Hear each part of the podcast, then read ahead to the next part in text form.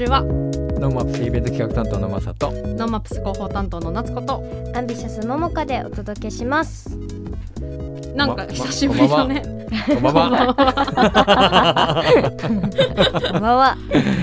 いやいやあの先々週か、うん先々週あの織姫の織研究所のはいオリーさんに、吉藤オリーさんに出てもらったじゃないですか。はいはいで結構あの私たちのラジオを聞いて、うん。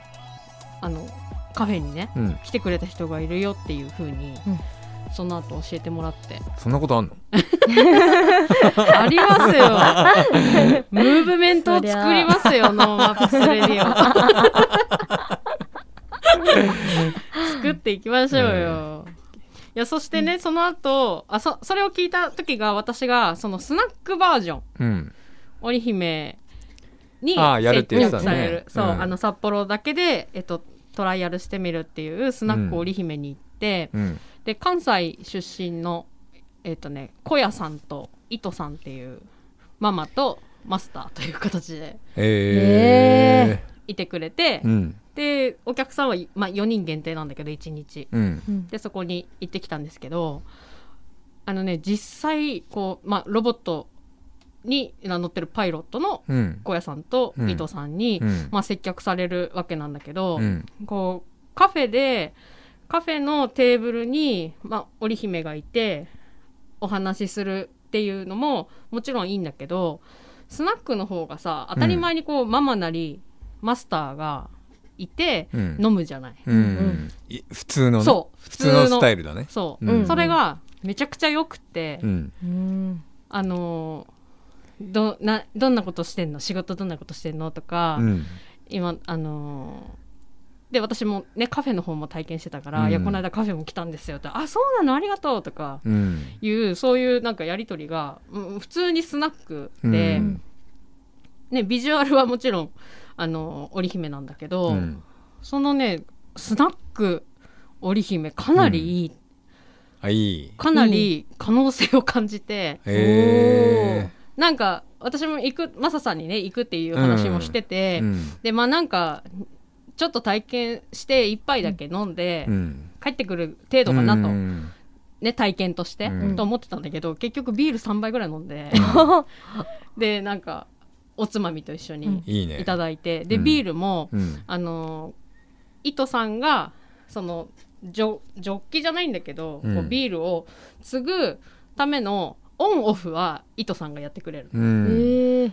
でこっちはグラスを傾けて、うん。余ってんだね。だからこうそっちのオンオフの作業とこっちの傾けてからの、こう泡までのこうんうんうん。う共同作業なわけ、ああいいね。そうだから、うん。ああ触れちゃったみたいな。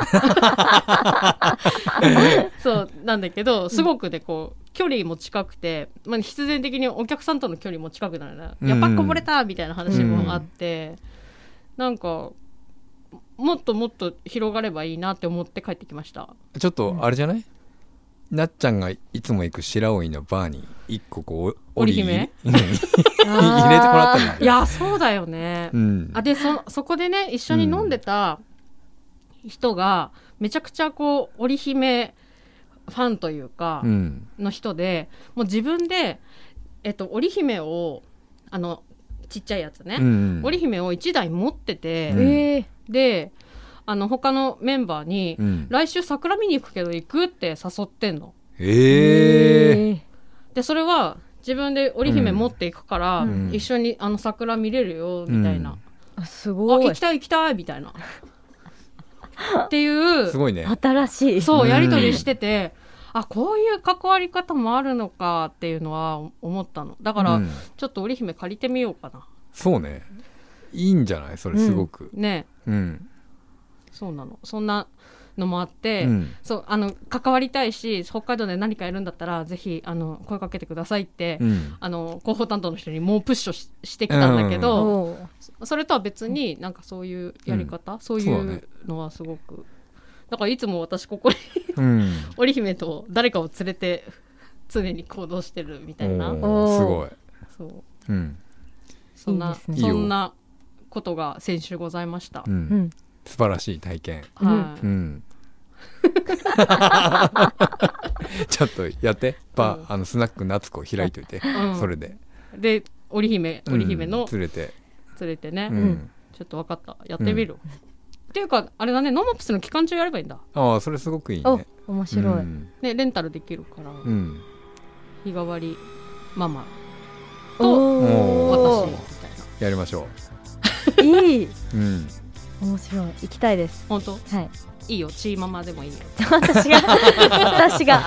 あいいね。あいいよいいよ。アンビシャスがチーママでうんあ日替わりで。入ってでママがいて、うん。あ違うかママは織姫。まあどうでもいいか。そうけどなんかすごい素敵でした。うん。はい、うんノーマップスレディオワクワクする未来を作る番組ですツイッターでハッシュタグノーマップスレディオでツイートしていますのでラジオと合わせてぜひご参加ください。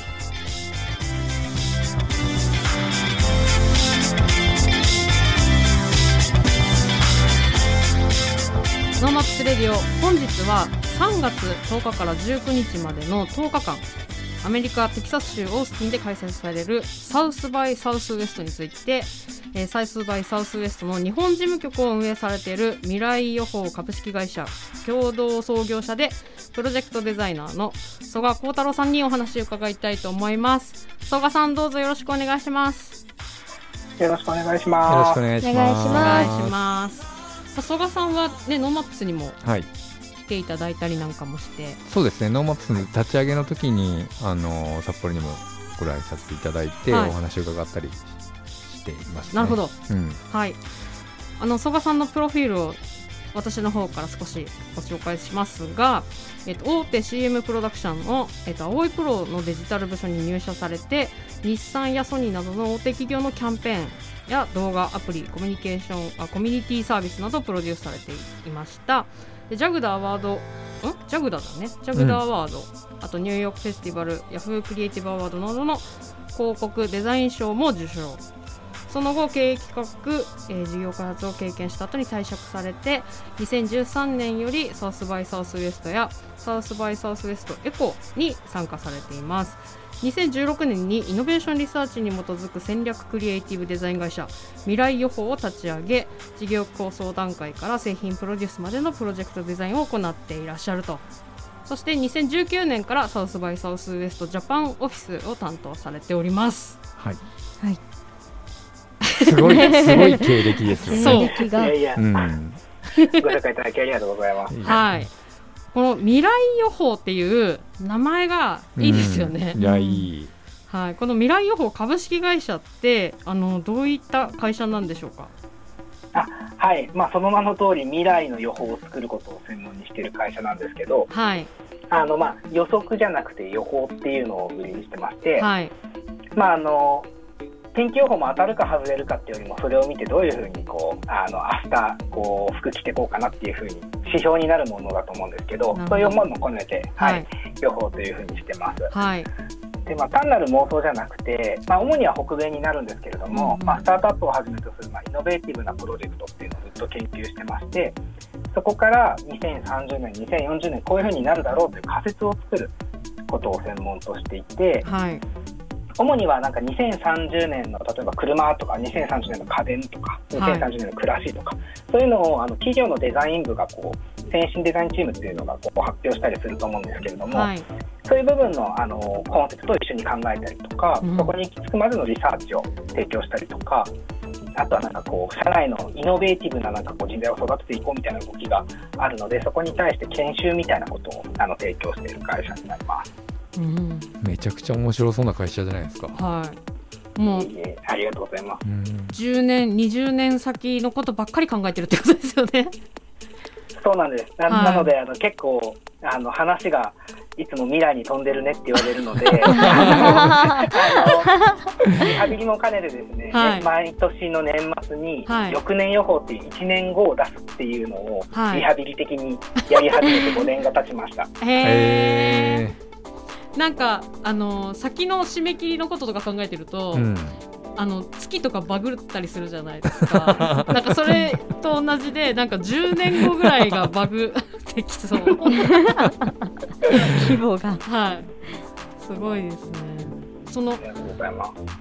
先々のことを考えてるチームと,、えー、と伴走してっていう感じが多いんですか？そうですね、はい、あの主にはそういう方が多くて、あとは先々のことを考え、まあ、今の授業をやってる人たちに、いかにこう、あさ明日じゃなく、今日明日じゃなくて、うん。明後日以降の未来を考えてもらうかっていうお題をいただくこともあります。うーん。なるほど。えっと未来予報社ができ株式会社ができたのが、うん。えっ、と2016年。16年、はい、そうです。このえっと6年7年ぐらいの、はい。ですけどこの未来を考えるスピードみたいなことってなんかコロナも含めて変わった感じしますか？そうですね、あの2017年の時に、えっと、本を一冊出したんですけど、はい。その時に10年後っていうふうに、10年後の働き方っていうので、50個の新しくできる仕事っていうのを書いたんですね。はい、うんうん意外と結構早いなっていう感じで実現されてて、はい。ええ。なので、当初の2016年の時よりも、はい。きっとか加速のスピードがあの早いあの加速が早いっていうか、はい。っていうのをすごく感じてたりとか。はい。あとはあのコロナもあって全然予測不可能なところもあって、うん。停滞しているところと早く進むところがこう顕著にこう現れてるなっていうのも感じます。なるほどその答え合わせしていくのも楽しいですね。そうだね。そうですね。確かに。はい、そして2019年からサウスバイサウスウエストジャパンオフィスを担当されているわけですがはい。本題に入っていきましょうか。はい。はい、はい。あのサウスバイサウスウエストあのよくねノーマップスレディオでもうん。名前は出していますが、はい。こう曽我さんが一言で言うとどんなイベントと説明されるんでしょうか？はい、このノーマップスもすごい難しいイベントだと思うんですけど、はい。すごくサウスバイも一言でまとめるの難しいそうですよね。うん。はい。はい。あの、まあ、サウスバイ大きな3つのジャンルが ミュージック、フィルム、インタラクティブっていうのがあるんですけれども、まあ、そういうジャンルを超えて、まあ、前向きな考えのクリエイターが世界中から集まって、うん。まあ、次何起こるかっていうのに対して熱狂する複合イベントっていうふうに言ってます。うんまさに未来をうん。予測していく未来の発表の場所のイメージが僕は勝手にあって、うんうん。なんかそういうものがサウスバイサウスウエストの空気作るんだろうなっていうふうにうんうんなんか個人的には思っています。うん。うん。そうですね、なんか発表もあるんですけど、どちらかというと、本当、ディスカッション、対話がすごく大きいかもしれないですね。なんかどうなるっていうのを正解ない道を本当あのこうみんなでこう探し進んでいこうっていう空気感だけ共有するみたいな。へうーん。じゃあえっとこうなると思ってんだけどどうっていうやり取りをいろんな会場でしてるって感じなんですか？そうですね。あのプレゼンテーションみたいな形ではい。行っていることもありますし、はい。展示会の中でもそういうような感じだったりとか、はい。フィルムもミュージックも全部そうそういうようなコンセプトがコアにあります。想像できてきたももこちゃん。想像つかないですね 想像つかないよねまだね。うんはいちなみに曽我さんあのサウスバイサウスウエストの日本事務局されてますけど、うんこの事務局はどのような役割を担ってるんですか？あはい、えっと、日本事務局の役割は大きく分けて3つありまして、はいえっとまあ、1つ目が、まあ、セールスと呼ばれている分野で、はい。まあ、サウスバイって複合イベントでいろんなことが行われてるんですけれども、はい。うん。まあ、あの例えばそこであの出店したいっていう、まあ、企業だったりとか、あとはあのスポンサーしたいっていうようなあのお声もいただいててあの街全体のイベントなので単に展示スペースだがあるだけじゃないんですね。はい。もう街のこういうとこ使えるよとかこのイベントとコラボできるよとか、うんまあ、あの10人いれば10通りの挑戦方法が、まあ、サウスバイってあるって言われてましてそのサウスバイが提供できるものっていうアセットって呼んでるんですけど、はい。で100を優に超えてるんですけど、はい。まあ、その100を理解して、えーとまあ、出店したいとか何かブランドのアクティベーション、まあ、そういうプロモーション活動したいっていうゴールイメージを聞いてうん。その数百のアセットとこうつなげて本部の方にパスするっていう、まあ、セールスの役割が一つあー。うん。ねで2つ目が、えっと、マーケティングとブランディングということで、まあ、サウスバイを知ってもらうっていう活動ですね、日本の国内のイベントやったりとか、あとは逆に、まあ、それが攻めだとすると、守りの部分ではその、まあ、コンテンツがたくさんある集まるイベントなので、まあ、ライセンス違反とかをこう確認するブランド管理っていうところが2つ目の、うん。えーマーケティングとブランディングですね。はいでまあ、3つ目が、えー、とビジネス開発っていうことで、まあ、サウスバイのライセンスを活用して新しいビジネスを作っていこうということで、うん。まあ、公式ツアーをあの今年は近畿日本ツーリストさんと一緒にやらせていただいたんですけれども、まあ、サウスバイ公式〇〇っていうものをこう作っていくっていうところの、まあ、ビジネス開発というのを、えっと担ってます。やっぱセールスすごいな。セールスすごそう。うん。どれぐらいのこうスポンサーさんとかはい。出店者が日本から？日本からの出店者に限ってるんですか？他も？そうそうですね。私たちが担当しているのは日本で、はい。他にも、えっと例えば韓国とか中国とかはい。あのヨーロッパとかブラジルとか、まあ、各国にレッ、まあ、事務局レップというふうに言うんですけどはい。が、えっといて私たちは日本を担当しているという感じですね。はい。日本からは何社ぐらい？えっと、そうですね、えっと、コロまあ、コロナもあって、えっと、去年はかなりあの、うんう少なくなっちゃったんですけど、今年は出店が15あ17か、はい。まあ、20前後ぐらい、ですね。で、えっと、スポンサーが今年は2うん。つだったりとか、はい。えっとまあ、コロナ前はもっとたくさんいたんですけど、まあ、ちょっとずつ戻ってきているような形ですかね。なるほど。見えてきたもんもかちゃん えっと具体的ななんかっていうのはちょっとまだ理解できてないんですけど、うん。すごいあのワクワクするお仕事だなと思いました。は はい。い、あのこのサウスバイサウスウエスト自体があの始まった経緯みたいなものはどうなんですか？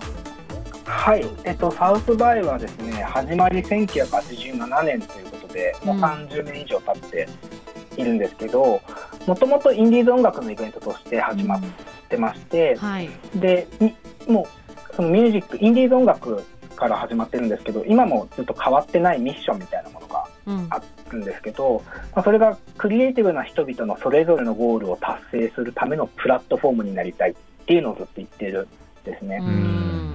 なので、えっと、例えばミュージシャンが来て自分たちのショーケースをするとか、うん。フィルムの、えっと、クリエイターがフィルムをそこでスクリーニングして世界に広げるとか、IT のスタートアップの人がそこで何か製品発表する。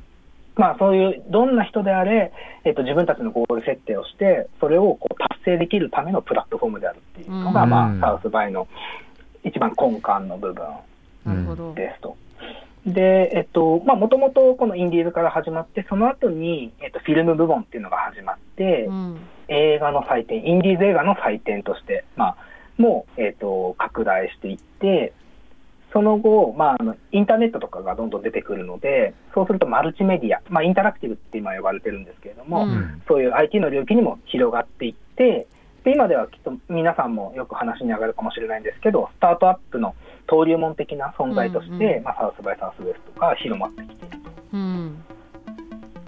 ちょっと面白いのが、えっと、そこでぎテクノロジー系だけじゃなくて、さ最近だと、まあ、ゲームだったり、はい。シェフ、食だったり、うん。スポーツだったり、えっと、2019年とかはすごく政治家がたくさん来たりとか、はい、なので、まあ、そういうふうに領域をこう広げて、まあ、そのいろんなゴールをつかんだりとか、連携したり、ネットワーキングする、まあ、うん世界的なイベントになっているというような形ですね。はい。そうか俺になんか今初めて分かったかもしれないんですけど、うん。なんかサウスバイサウスウエストに出演するっていうことがゴールであってはいけなくて、うんうん。サウスバイサウスウエストに何かしかの、まあ、コンテンツを持ち込んでそれが自分のアーティスト表現なのか、うん。そのビジネスモデルなのか、うん。まあ、映画なのかいろいろあると思うんですけどその先にどんなゴールを自分が作りたいかを考えてこいよっていうイベントですよねこれ。うんそうなんですよ。うんなので、結構行くと辛いんですよ。なるほど ただただ見学しに行くとまあまあきついなって思っちゃうかもしれないですね。何にもならないですね。うん、あとはなんかその何か持ってったとしても、うん終わった時にはもう来年が始まってるっていうかはい新しいゴールのその近づくためのもう一歩が見えてくるので、うん休む暇がない。なんかという結構辛いイベントです。ゴールを思い描いてないと、っていうかその何をなんだろうな持ってうん。ゴールまで走ろうかっていううん。そこが曖昧だともいい結果がいい景色見れないかもしれないですね。うそうなんだそうですね、うん。まあ、ちょっと大前提のところはあまりお話ししてなかったんですけど、このうん10日間のイベントの中で、いろんな音楽のショーケース、いろんな映画のスクリーニング、カンファレンス、うん。いろいろやられて、あと展示会とか、アワードとか、うん。同時多発的に今2000個以上のうん。あのコンテンツがあるので。単に行って何見ようっていうので終わっちゃうので、それよりはなんかゴールを設定して、どういうふうに自分が、あの僕よくレコード屋に例えるんですけど、はいレコードの山から何をこう探していくかっていう、そういうゴールを、こういうの欲しいって言って探すじゃないですか。はいそれに近いようなあの動き方をしないと、圧倒されて終わっちゃうっていう感じかもしれないです。それだ いや僕2015年にサスバイサスウエスト行ったんですよ。でまあゴールはそれを札幌でこういうようなイベントを作るっていうところがゴールで、うん。僕個人的には行ったんですけど、うん。まあサースバイサースウエストがでかすぎて、うん。これを札幌に持ち込んで何かを作るってし考えられん。イメージつかなかった。いやイメージついてなかったですね。なんかその表面だけをなぞっていただけに過ぎなかったのかもしれないなって今思うと思いますねいやいや、うん。すごい、でも懐かしいですね、2015年。いやそうです。から今、はい。マックスも行われ、はい。そうなんです。このいろんな人たちがその、まあ、ゴールを描いて、えー、とサウスバイを、まあ、利用してってことになるんですかね。うん。そのまあ、いろんなものがこう発表されて、えー、とそこからさらに進んでいったコンテンツがあると思うんですけども、まあ、世界的にこう、分かりやすいサウスバイからスタートしたみたいなコンテンツっていうのはあるんですか、はい。まあ、それぞれのジャンルでありまして、はい。まあ、ミュージックだと結構メディアを検索あのインターネットとかで検索するとノラ・ジョーンズがはこう発掘された場みたいなお話がよく語られるんですけど、はい。まあ、近年だと、まあ、比較的その新しいアーティストがうん。ここから羽ばたいていくっていう意味で言うとビリー・アイリッシュさんとか、チャンス・ザ・ラッパーとかも、まあ、早い時期からここサウスバイに出てたうん。ような形になりますし、うん。日本でもあのチャイとか、はい。おとぼけビ〜バーさんとか春ねむりさんっうんていうのは世界的に活躍されてると思うんですけれども、まあ、サウスバイの顔でもありまして、うん。結構毎年こうあのサウスバイのこのミュージックのページにこうはい。顔が出てくるような感じの、うんうんうん。いいような感じあのそうですね代表する方かなと思います。うん。うんうん。フィルムも、あ、なので、えっと、インディーズ音楽っていうのもそうですし、フィルムも結構、なんていうんですか、メジャーし、メジャーなものというよりも、例えばホラーだったりとか、い。ドキュメンタリーとかが、あの、もともとすごい有名で、うん。えっと、2012年、日本でも公開されたと思うんですけど、ショートタームっていう、あの、映画だったりとか、あと、ホラーで2019年に公開されたクワイエットプレイスとかは、あの、日本でも結構有名になったものかなと。うん。であとあの、今ちょうどまさに公開が始まった、あのエブエブですかね、あのはい、あの、Everything Everywhere at All, あ All at Once か、うん。うん。は、えっ、と、サウスバイのき去年の、えっ、と、オープニング上映はい。だったんですね。なので、これも結構独創性、あの、メタバース、メタバースの話だったりとか、うん。えっ、と、アジア人の、はい、ミシェル・ヨーが、あの、アカデミー主演女優賞か、はい。のノミネートを受けてたりしますけれども、うん。そういうなんか新しい着眼点みたいなところで、えっと、有名になっていってますね。うんうん。ちょっとインタラクティブだと Twitter とか Siri とか、まあ、ここは名前挙げると結構きりないんですけど、はうんはい、あの数々のスタートアップが、まあ、サウスバイきっかけにこう世界に広がっているような形ですはい。ね。うん。すごいな日本でも結構、はい、ストローリーっていうあの京都のスタートアップはい。があると思うんですけど、はい。あのサウスバイにもの、えっと、ピッチイベントでも、えっと、過去にファイナリストに上がっでサウスバイでもサウスバイの公式マップをあの提供してたりするんですけど、はい、あの、あれですよね、北海道だとライジングサンでも実証実験はいあるんだなというふうにそうですね、はい。はい、思うので、結構それを見て、あの嬉しい、こう、事務局としては嬉しい感じです。はい、うん。すごいな。あすごい。もう意外とこういろんな人がサウスバイサウスウエストを通ってうん。そうだね。世の中に出ていってる感じしますよね。ね。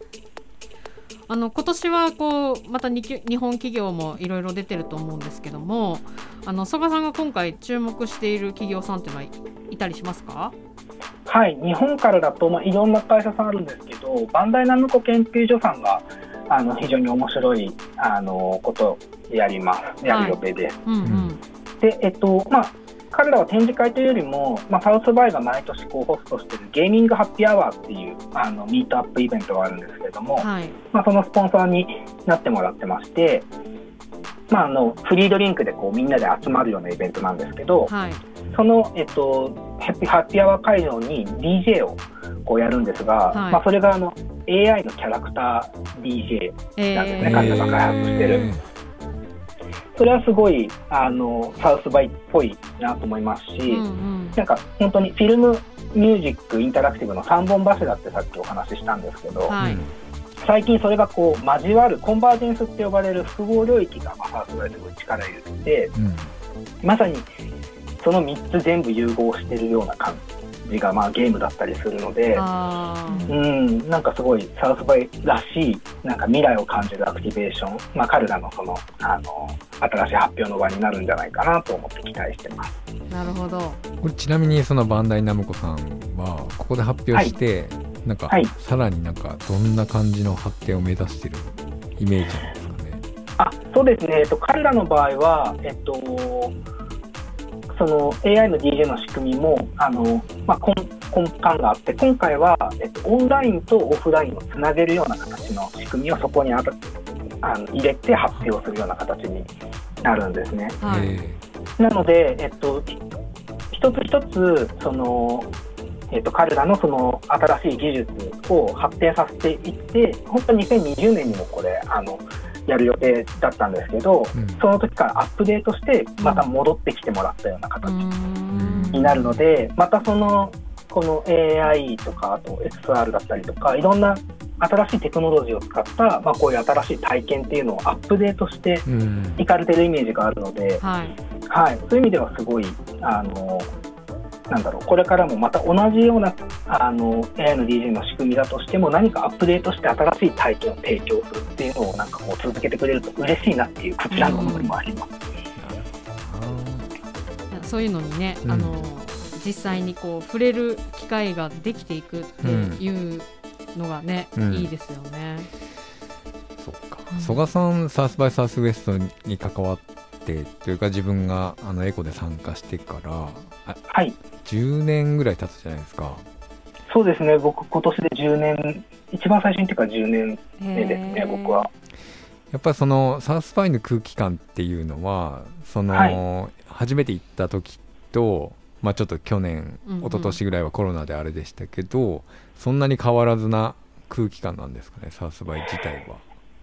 うーん話されてるトピックとかなんか導入されてることは、サウスバイすごい変化するイベントなんで全然違うんですけど、うんん、そうですね、根幹はやっぱり変わってないかなっていうイメージがあります。うん。それが、僕が参加した2013年とかはかなりテクノロジー寄りでしたけど、はいうんと今で言うと、まあ、それがもう少しカルチャーに戻ってきたりとか、うん。えー、とあとはもう少しなんか哲学っぽい話とか、AI だったら AI の技術じゃなくて、はい。AI と生きる人間とはみたいな、うんうん。そういうふうになんかディスカッションされる中身変わってきは変わってきてるんですけど、うん。根幹の考え方、まだうん。世にない考え方とかうん。を、なんか、あまり立場関係なく、みんながこう、ディスカッションできるっていう場はずっと変わってはないかなって感じですかね。なるほど。そう日本でもこうメディアがサウスバイサウスウエストを紹介するようになったあたりから、まあ、ノーマップスもそうですけど078神戸とか明星和楽みたいにこうサウスバイサウスウウエストがこうあのロールモデルになった事業っていくつか立ち上がってたと思うんですけど、うんうんまあ曽我さんが思うこういうイベントが日本にあったらいいのになっていうものって何かあります？そうですね。あの、まあ、まさに複合イベント、今お話しされてもノーマップス078明星和楽って複合イベントだなと思っていて、はい。それもさらに広がってほしいなと思ってますし、なんかこうしてノーマップスみたいにこう年間通じてこうコミュニケーションを取ってるというか、うん。ああの、もう一期間のイベントじゃなくて活動体としてずっとそれが見えてるっていうのがすごい、サウスバイもそういう形なので、うん。いいなと。うんで、あともう一つなんかサウスバイのさっき変わってないところで言うと、はい。あのし主客を分けないっていうんですかね、なんかこううん。コミュニティ色が強くて、なんかお客、あの事務局というか、サウスバイ側も過度に参加者もてなさないし、うん。あのお客さん側も過度に事務局側に求めないっていうのが結構あのあるんですね。うん。それすごいあのいい空気感だなと思いますし、うん。まあ、た体験してるのが、まあ、そのサウスバイの、まあ、2000個ぐらいあるそのパネルセッションとかプレゼンテーションって、うん。半分以上が公募で誰もが応募できるし誰もがその投票に参加できる選ぶプロセスに参加できるんですよ。うん。パネルピッカーという独自の仕組みなんですけど、はそれがまあ3月にサウスバイが終わったら6月ぐらいからそのパネルの選考というかパネルの募集が始まるんです年間通じてなんかみんなでこうコミュニティでイベントを作ってるっていう感覚は、はい。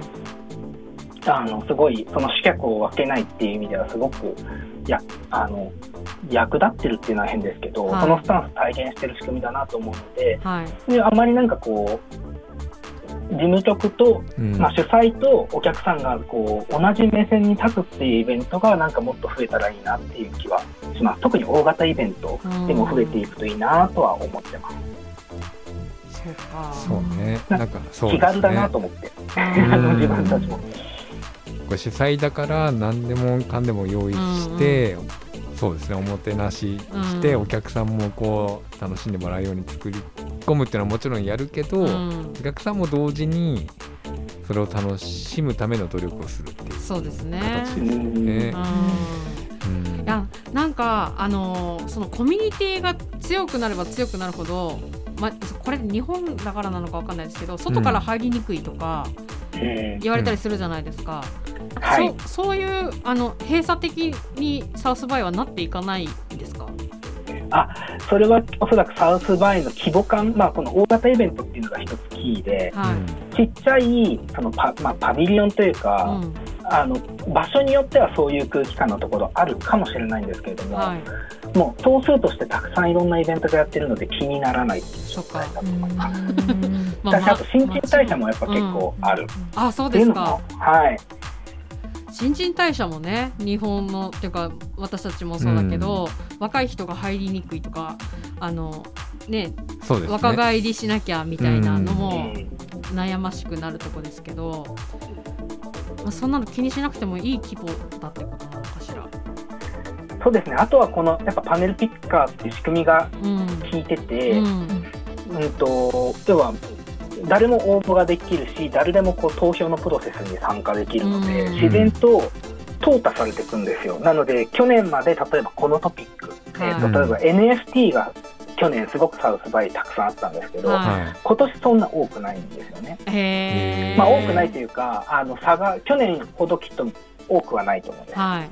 それってこの民意がすごい反映されててあの自然とみんなで淘汰されていった。うんというような感じでトピックとかもどんどん変わっていくっていう、はいまあ、もちろんその中でもコアに、えっと、この、えっと、コアなののところになってもちゃんとセッションとかカンファレンス自体にはあるんですけど、はい総数としてはあのこうちょっと少なくなったりっていうのは見えたりはするのでこのパネルピッカーの仕組みはすごいうまくできてるなと思います。面白。面白いね。なるほど。ちゃんとあれだねノーマップスも。いや本当にバージョンアップしないといけない。うん学べるところは本当に学んでいきたいし、うん。やっぱなんかカンファレンスのテーマとかも毎年やっぱ事務局側とかこっち側の方で大体考えていくことが多いですけど、そうやってなんかこういうセッションみたいなとかこういうパネルディスカッうんうんションみたいなっていうのが、あの聞きたい人側から提案されるともっと違う形になっていったりしますよね絶対に。そうですね、サウスバイ基本的にあの箱しか用意しないので、うんああとはもうパソコンつないで自分でやってっていう感じのスタンス。なるほど。すごい。さあ。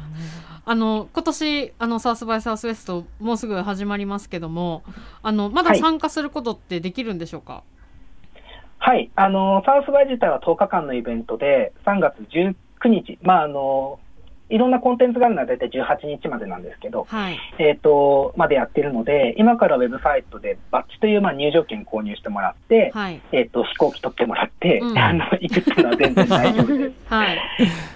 ただやっぱ急に無理っていう方も多いと思いますし、はい。そのカンファレンスのあのセッションちょっと見てみたいということであれば、うん。あのオンラインであのハイブリッド開催なのでオンラインのパスというのもはいあります、はいでちなみに私も今年はオンライン組です。あそうなんですねあそうなんですね。そうです。はい。はいで、えっと、まあ、あとちょっと、もしかしたら売り切れちゃってるかもしれないんですけど、はい一応ジャパンオフィスでも、あの、初めてのご参加の方多いと思うので、うんなんか事後の勉強会がついた、えっと、オンラインパスっていうのをジャパンオフィスの方でも、えっと、若干名はい販売してまして、はいはい、あのーまあ、サウスバイジャパンオンラインパスみたいにこう検索してもらうと、おそらくそのとあの勉強会とセットで、うん。あの申し込めるので、そちらもあのもしあの行きたいっていう時には、結構ガイドとしてはいいかなと思います。はい。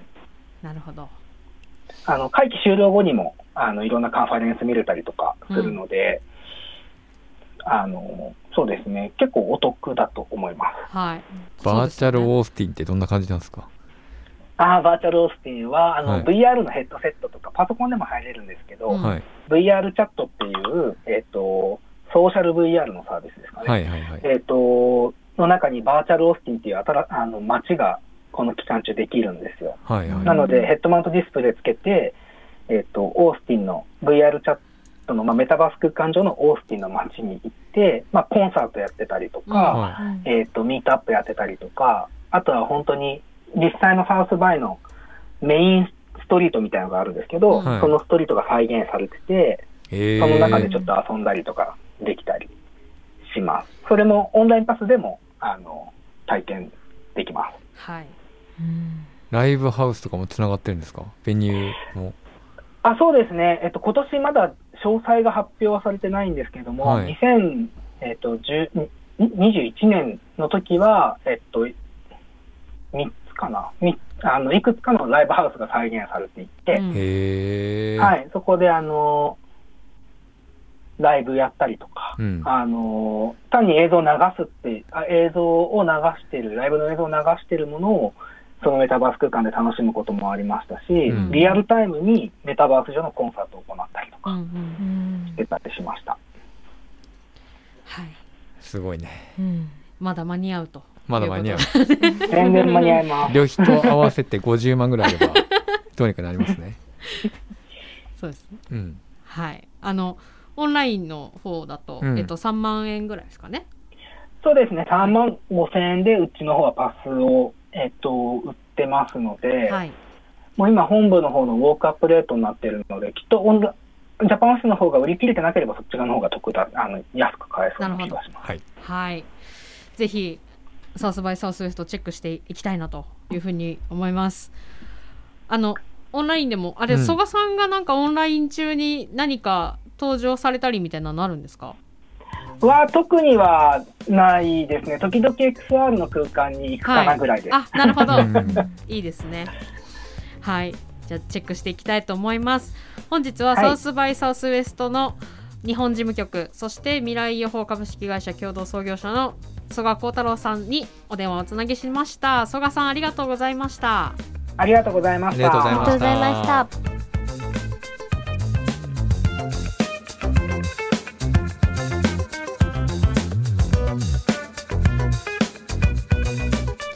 このコーナーはいつか自分たちの番組を持ちたいと思っているアンビシャスが世間のことを知るために巷で噂になっている話題を検証して報告するコーナーです本日はくるみちゃんが来ております。イエーイ。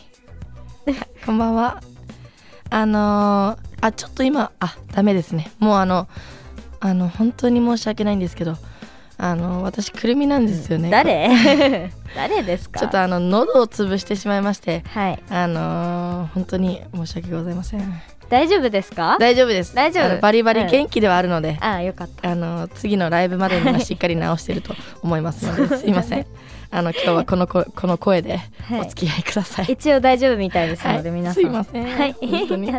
はいということで 本日はですね夫はいアンビシャスの活動報告と今後の予定をね告知しに来ました。はい。ちょっとねあの、やりづらいわ、ねやりくるみもやりづらいわ。そうだね。なんだろう本当によくわかんないわこの声。まあちょっと拭いきれないけど、うん。いきますね、うん。はい。えー、なんでしょうね、えーまずはうね、ん。あの今月あ今年か、うん。今年の1月から始まりましたラブ北海道というイベントをねうん。あのキングムーでやってるんですけど、はいそうなんですよね。そうそうそうそう。1回目がビビットさん2回目タイトル未定さん。で今回もまたビビットさんだね。そう。うん。で今回はねまあこれはあの告知になるんですけどうん。3月の14日ですね。はい。はいでこの「ラブ北海道」のうん。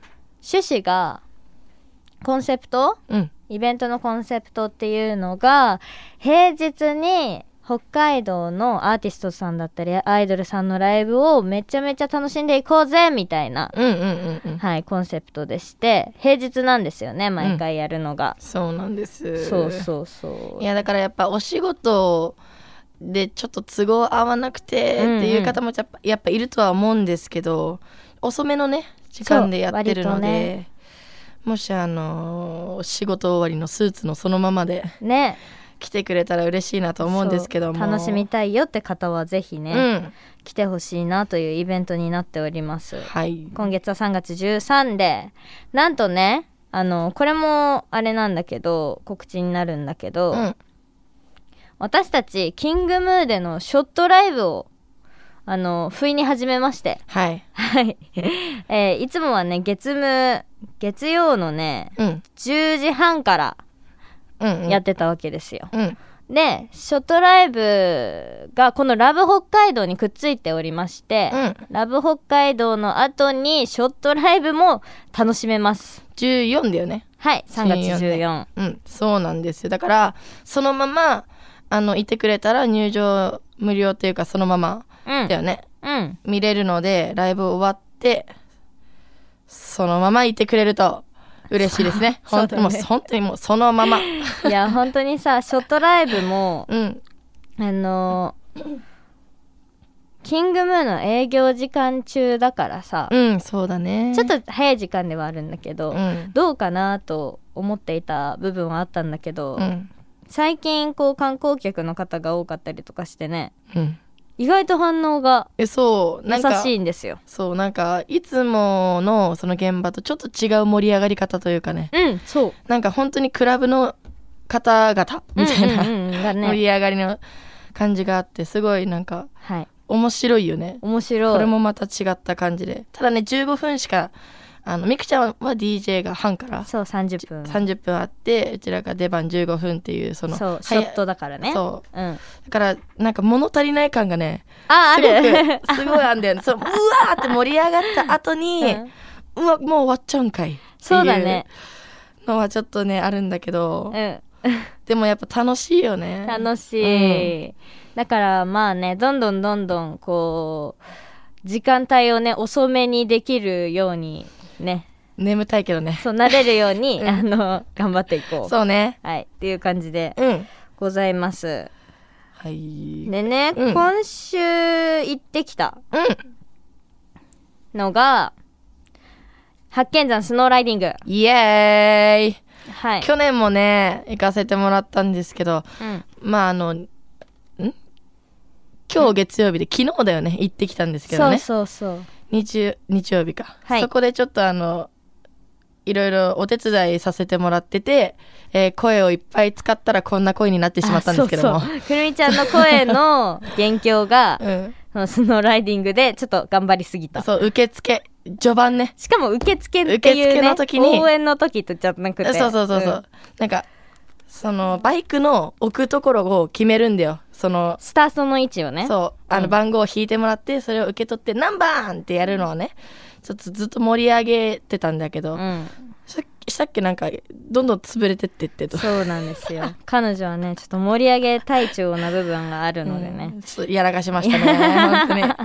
まあまあまあまあ。でも頑張った証ですからうんはい。っていうのもなんだけど、ななんかあのースノーライディングすごいあのーもちろん白熱して、うん。まあ、去年よりもうんたくさん応援できたんですけど、うんうん何よりその後のジンギスカンが私はすごく美味しかった。う んマジで美味しかったはい。本当に、い、やーなんかその寒い中うん、で食べるなんか食事っていうかあったかい食べ物ってマジでさ、本当にね。本当に幸せになるよね。染みた。そうだけど去年よ去年よりもさちょっとあったかかったよね、あったかかったですね、うん。だからそのレースのさその路面というか、うんうんうん。べっちょべちょのドロドロいやだったよね。ほんとドロッドロだったね、うん本当に。もうその中3時間走り回るんですよ、ライダーさんたちは、うんうんうん。いもうすごいよね。やマジで本当にすごい、本当にすごいと思いました、来年も行けるように。ね。はい頑張っていきたいです。はい。はい。大丈夫？大丈夫？あ大丈夫。え大丈夫そう？うん。まああの反応聞こうよリスナーさんに。そうね。うんそうしましょう、んそうしよそしてううん。あのここからはねちょっと告知になるんですけど、うん。今週末。はい。はい。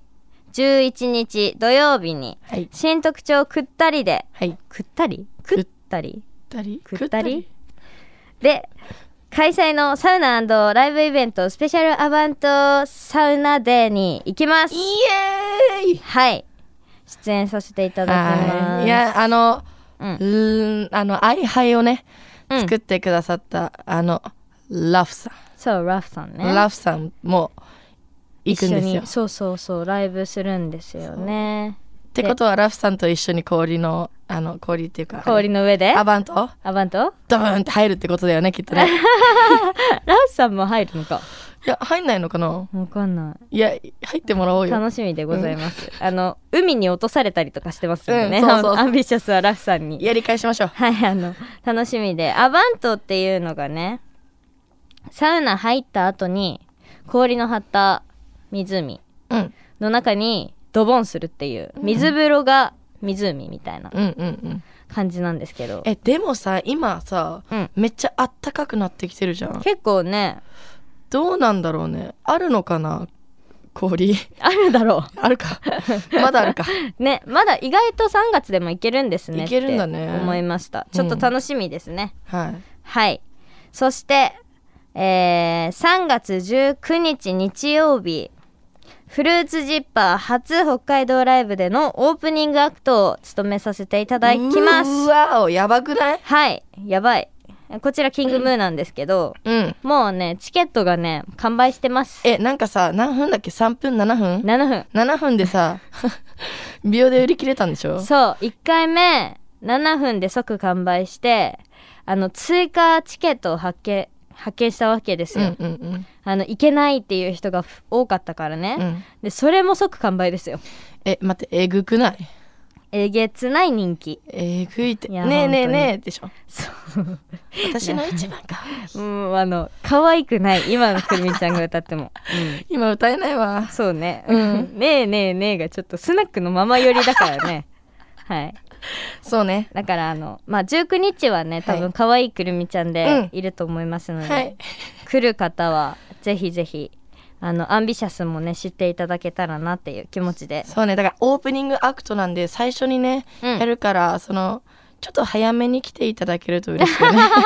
そうだね、うん。会場を温められるように、うんうんうん。私たちも頑張ります。はい。よろしくお願いします。はい。そしてそしてあの3月27日が7日ですね。3月27日が、えー私たちの2周年なんですけど、うん。そうなのよ。そうそれを記念してアンビシャスセカンドアニバーサリーパーティーっていうのを、うん。3月26日金曜日キングムーであ金曜日じゃないごめん。し日曜日ね。日曜日、うん。キングムーで、えー行います。はい。いやーというか3月盛りだ盛りだくさんだね。そうなんだよ。すごいね。そうあのねラジオで話さなきゃいけないぐらいのあのたくさんの量にねうん。ありますのいでやありがたいですわ本当に。ありがたいですわよ。でちなみにねこうんのチケットなんだけどさ、うん。なんと今月からはい。セイコーマートさんの店舗のマルチコピー機からうん。あの申し込みができるようになったらしくて。そう。そう同心プレイガイドうん。のチケット申し込みができるらしいんですよ。そうなんですよ。すごくなセいコマでチケット発見できます？皆さん。いやすごいよ。ようこそ流れてる時にあのうちらの ライブをチケットを予約してくれたらもう最高だよね。なんか嬉しいうね、ん。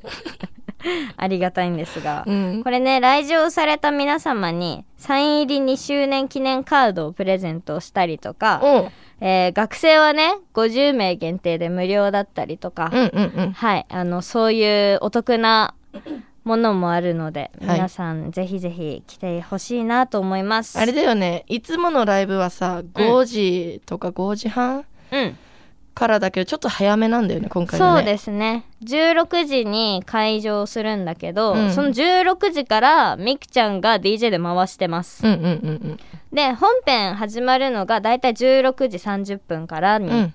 なると思いますので、うんなるほどね。はい。ちなみになんかちょいちょい新衣装とかがなんか出てる出ない出てないみたいなあるけど。チラチラ。どうなんですかねこのライブはこのライブはどうなんでしょうね。どうなんでしょうね。まああのいろんなね うん。ことを考えておりますので、はい。皆さんが楽しめるようなライブにしたいと思います。はい。ね、ぜひぜひ気になる方は、同心プレイガイドさんから、セコマでチケット発見していただきたいなと思います。よろしくお願いします。はい。はい。そして、その他のイベント情報は？えっとですね。うん。今週あごめんなさい。毎週ですね。うん。火曜日に8時からサウナの聖地ニコーリフレさんでアンビシャスの、えっと、熱波師への道プロジェクトロウリュサービスやってるんですけども、あのーこちらですね。うん。結構あの時間がいろいろバラバラというかそうですね。8時基本8時なんだけどその、うん。えっ、とばらついたりする時があるんで、うん。よかったらちょっと SNS 確認してちょっと来てくれると嬉しいなと思います、思います,、はい、思います。そしてね、その熱波師への道は YouTube に上がっておりますので、皆さん、ぜひぜひね、見て、うん。コメントうん。お願いします。あといいねとね。あ、そうね。あと登録チャンネル登録もね。あ、はい。しっかりしていただけると嬉しいでございます嬉しいです。はいはい。いいやー盛りだくさんですね本当にや、本当に盛りだくさんで、うんまだまだね、本当に伝えきれてない情報もたくさんあるので、うん皆さん、ぜひアンビシャスに会いに来ていただけたらなと思いますよね。はい本当によろしくお願いしますはい。はいあの、今日はね、レア回ですよ、くるみちゃんのこの声なんでもう。もうこんな声にはなりませんよ本当に 最初で最後だと思はいいますので、最初で最後で はい、皆さん聞けた皆さんは絶対いいことがあると思います。それでは最後にね、うんこの声のくるみちゃんであの曲振りをお願いします。それではアンビシャスで Give me 今日はくるみちゃんに来てもらいました。バイバイ。バイバイ